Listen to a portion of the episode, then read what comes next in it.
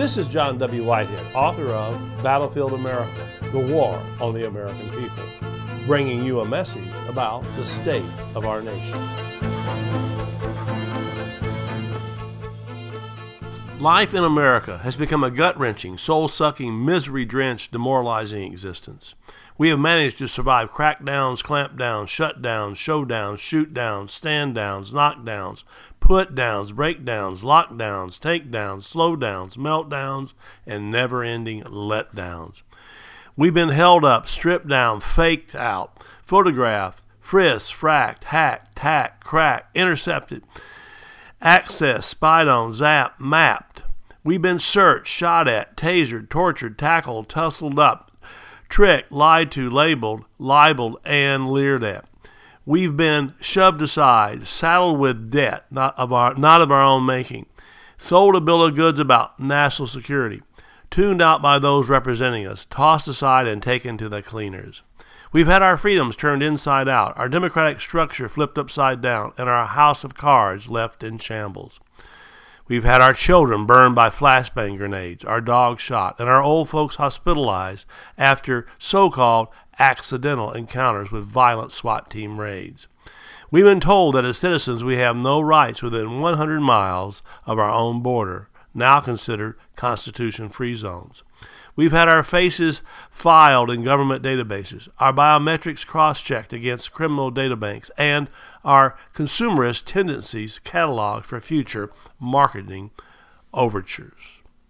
We've been deemed suspicious for engaging in such dubious activity as, as taking too long on a cell phone and stretching too long before jogging, dubbing extremists and terrorists for criticizing the government and suggesting it is a tyrannical or oppressive regime and subjected to forced colonoscopies and anal probes for allegedly rolling through a stop sign.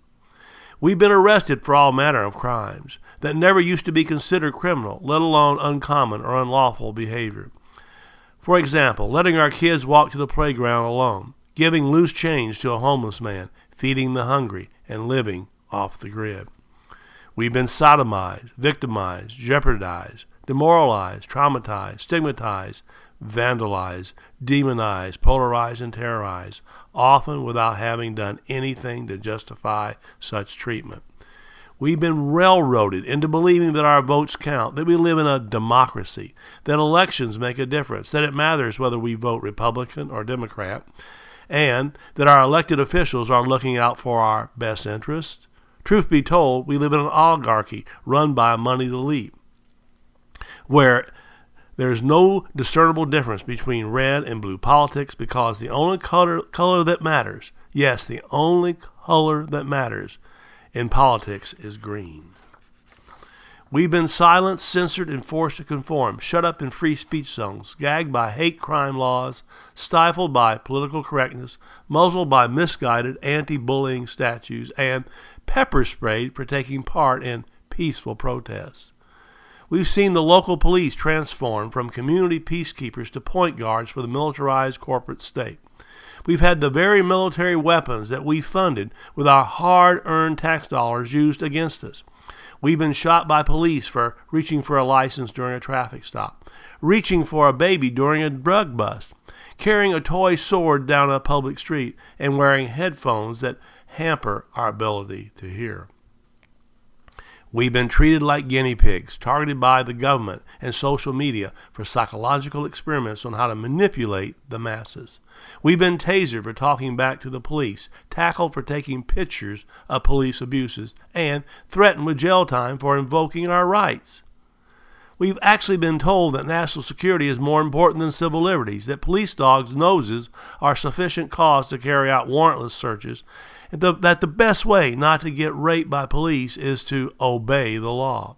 That what a police officer says in court will be given preference over what video footage shows. That an upright posture and acne are sufficient reasons for a cop to suspect you of wrongdoing.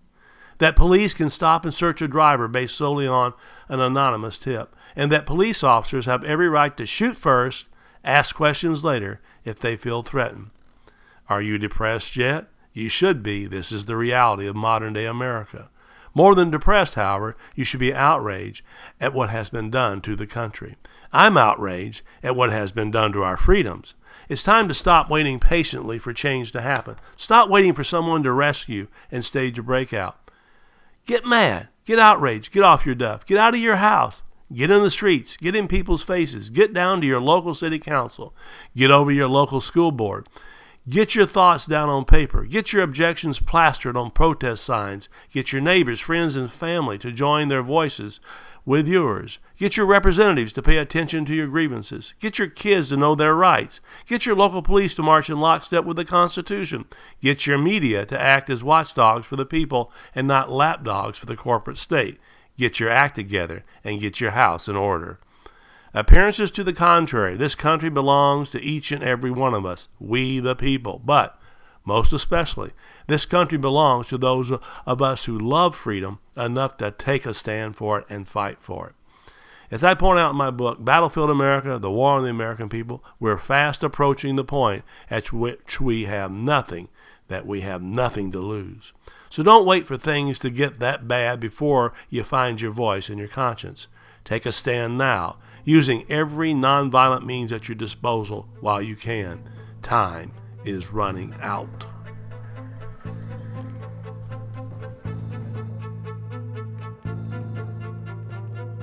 The Rutherford Institute is doing its part to push back against the police state and make the government play by the rules of the Constitution.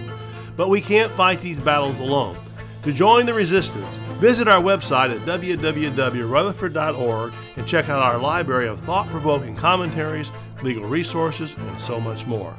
Subscribe to our email alerts, and I will send you my weekly commentary, Rutherford Press alerts, and a weekly rundown of pertinent headlines and news articles to keep you apprised of the growing threats to our freedoms. And finally, if you are able, please consider making a tax deductible donation to the Rutherford Institute by again visiting us online at www.rutherford.org or donate using PayPal. Your donation allows the Rutherford Institute to push back against the government's power grabs, corruption, and ongoing assaults on the Constitution. Together, we can make America free again.